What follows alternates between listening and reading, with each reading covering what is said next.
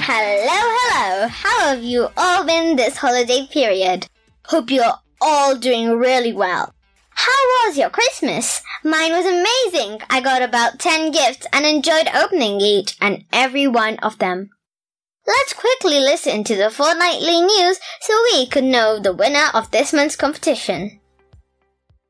Countries across the EU have received their first deliveries of Pfizer or BioNTech COVID-19 vaccines.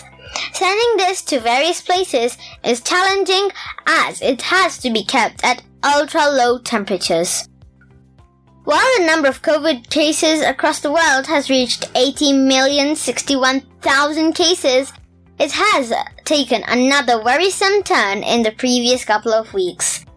Last week, UK discovered a new strain of the coronavirus that has probably mutated.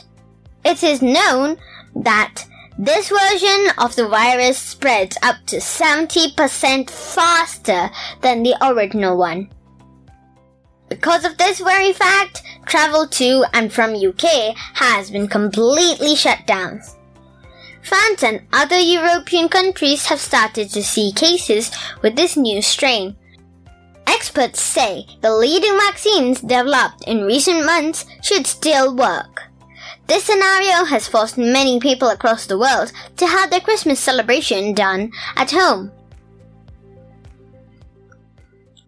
US government shaken by serious computer attack.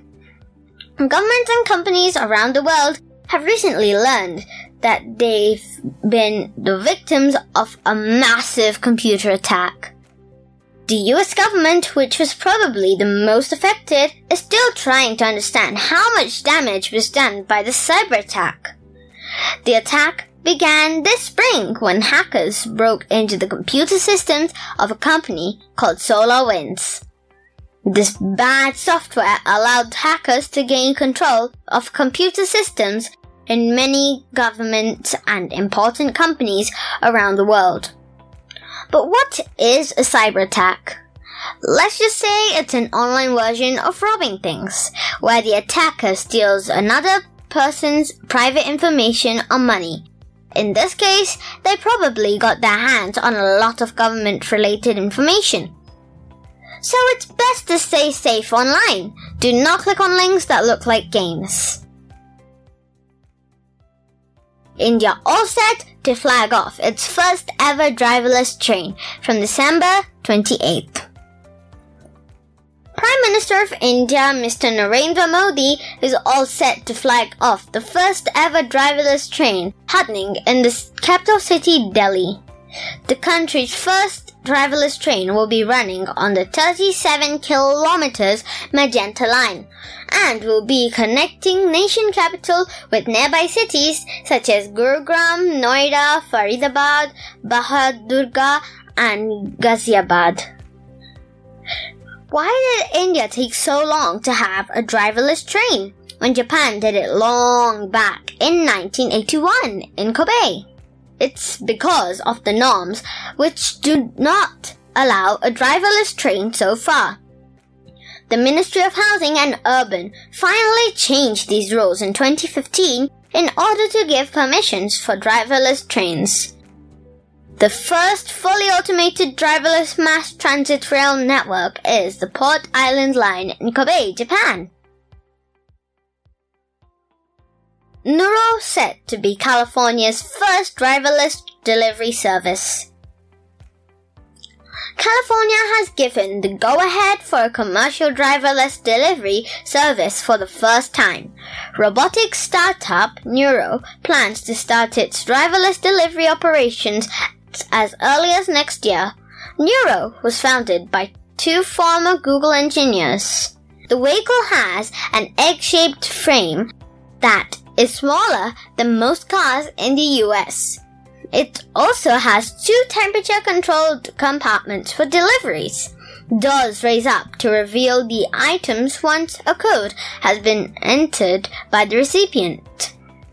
That's a good use of technology during COVID times, right? With regards to space news, both Hayabusa 2 of Japan and Chang'e of China have brought back samples from space. Japan safely brought back a sample of jet black chunks and rock and soil from an asteroid. They had to open up a capsule that returned from deep space a week ago. It also has world's first sample of gas returned from deep space. The asteroid is believed to be one of the building blocks left over from the formation of the solar system. How exciting! Can you imagine? That material and gas could be 4.5 billion years old. On the other hand, the Chang'e 5's lander collected lunar soil and rock samples from the surface, as well as drilling down 6.5 feet, 2 meters into the moon to collect other samples. After about 19 hours on the moon's surface, the ascent vehicle lifted up off the moon again. Chang'e 5 collected about 4.4 pounds, 2 kilograms of samples. Some of the samples will be kept at Hunan University. The rest will be split up among scientists so they can be studied. Did you know? All of China's moon missions are named after the Chinese moon goddess Chang'e. Here's a pro-environment news.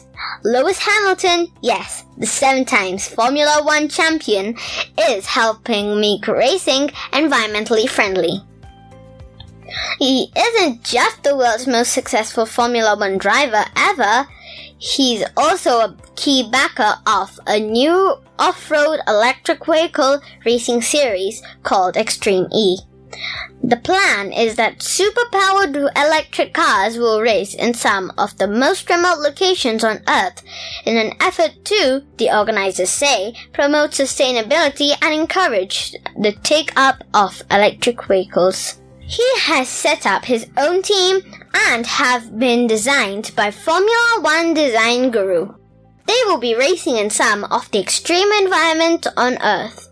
He hopes to raise environmental awareness to some serious issues we face today, along with portraying how powerful electric vehicles could be. I think this is so cool for Hamilton to use his fame for environmental issues we're facing now. Here's a socially uplifting news.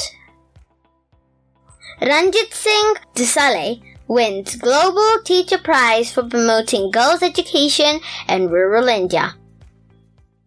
The annual award, Global Teacher Prize, comes with a $1 million grant, recognizes one exceptional educator who has made an outstanding contribution to their profession. Ranjitsinh Disale, elementary school teacher from Maharashtra, India, has won it this year. Not just that, he was generous enough to share his prize money with the other 9 finalists, giving each of them $55,000. Wow, he's such an inspirational teacher. Please do read about Ranjitsinh online, as he's had an incredible journey of learning Kannada so he could translate textbooks for the local children to understand. There are a few other exciting news to share, like the gingerbread monolith that suddenly appeared in San Francisco's Corona Heights and how kangaroos can communicate with us, making it the first wild animal to be able to communicate with us. Please do look up these news and take help from your parents to learn more. Now, coming to the exciting part of today's episode. It's the competition results time! At the beginning of this month, I had announced the competitions as Cooking Without Fire, thanks to all who sent in their entries. We approached a very talented chef, Mr. Sumit Babu, to be our judge, and he kindly agreed. He has a YouTube channel called Careless Life and an Instagram account with the same name too. The winner of this month's competition is Tanvi B. Congratulations, Tanvi. Well done. You made chocolate laddoo with Marie biscuit, cocoa powder, condensed milk, and desiccated coconut powder. They really seemed super yummy. The judge thought you were creative with your recipe. Log on to my website to see her picture on the competitions page. Thanks a big ton for being our judge this month, Mr. Sumit Babu. I really appreciate it. Hope you all enjoyed this week's episode. My next episode will be on the 31st to wish you all a very happy new year. If you want to wish your loved ones this new year, send in your voice messages to +91 636 630 5959. Please do write your thoughts and send to Siona at LittlemindChats.com. Follow and share my posts on Instagram, Facebook, and LinkedIn. Thanks a ton for listening. Bye!